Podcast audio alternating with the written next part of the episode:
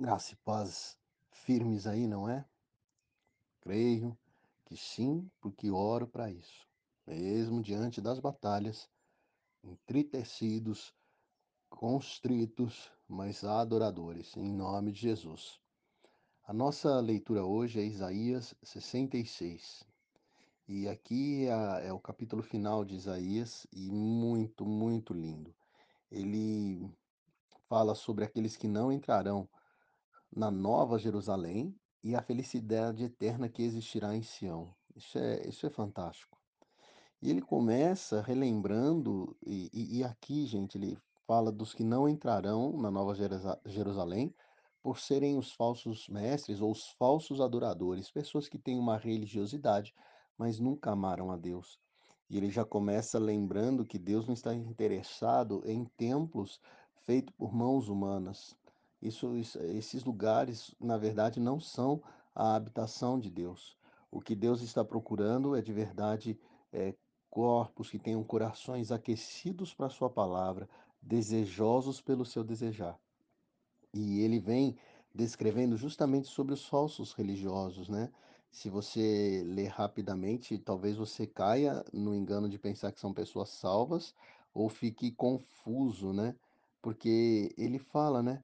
É, o que imola um boi é como o que comete homicídio, o que sacrifica um cordeiro, como o que quebra o pescoço a um cão e o que oferece uma oblação, como que oferece sangue de porco. Então, olha só, ele fala de coisas maravilhosas, de coisas de adoração, de sacrifícios, mas sacrifícios feitos por pessoas más. E o que Deus quer dizer aqui é que ele odeia, ele repulsa é, o sacrifício quando vem de pessoas más. Ele não os verá. E, e pessoas más, meus irmãos, só vamos entender, né? quando eu falava pessoas más, eu entendia más dentro da minha concepção. Dentro da concepção de Deus, tá? É uma pessoa má quem não reconhece somente Jesus como seu Senhor e Salvador. Este é uma pessoa má. Então, é para estes que é descrita aqui essa passagem inicial de Isaías 66.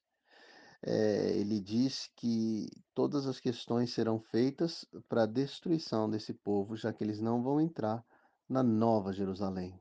E depois ele vem falando da cidade de Sião, né, da Nova Jerusalém, da felicidade que terá lá, né? É maravilhoso. Ele vem falando das coisas boas e de tudo o mais que vai existir naquele futuro que ansiosamente esperamos. Interessante, ele fala das destruições que virão com a sua consumação, né? No versículo 15 ele diz: Porque eis que o Senhor virá em fogo, e os seus carros como um torvelinho, para tornar a sua ira em furor e a sua repreensão em chamas de fogo. Porque com fogo e com a sua espada entrará o Senhor em juízo com toda a carne, e serão muitos os mortos da parte do Senhor. Lógico, aqui ele fala daqueles que não aceitaram a Jesus e não entraram na nova Sião, na nova Jerusalém. E isso tudo é maravilhoso. Quando eu leio essa passagem, isso me faz buscar ainda mais a palavra do Senhor em reverência. Tá aí uma outra coisa importante, meus irmãos. Nós temos que ter temor e tremer. Essa é, é, é uma das palavras que Isaías usa aqui no capítulo 66. Tremer diante do querer de Deus, da palavra de Deus. São estes que Deus procura.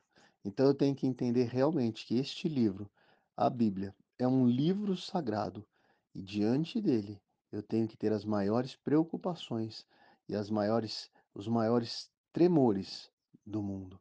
Mas como assim? Eu tenho que ficar com medo da Bíblia? Não, eu tenho que ficar com medo da minha alma, da minha carne, porque quando eu leio, eu tenho que perceber que a minha carne é contrária a tudo aquilo.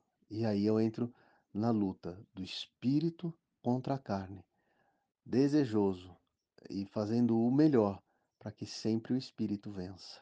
Em nome de Jesus. Ah, mas por que tudo isso, Vagninho? Porque eu quero entrar na Nova Jerusalém.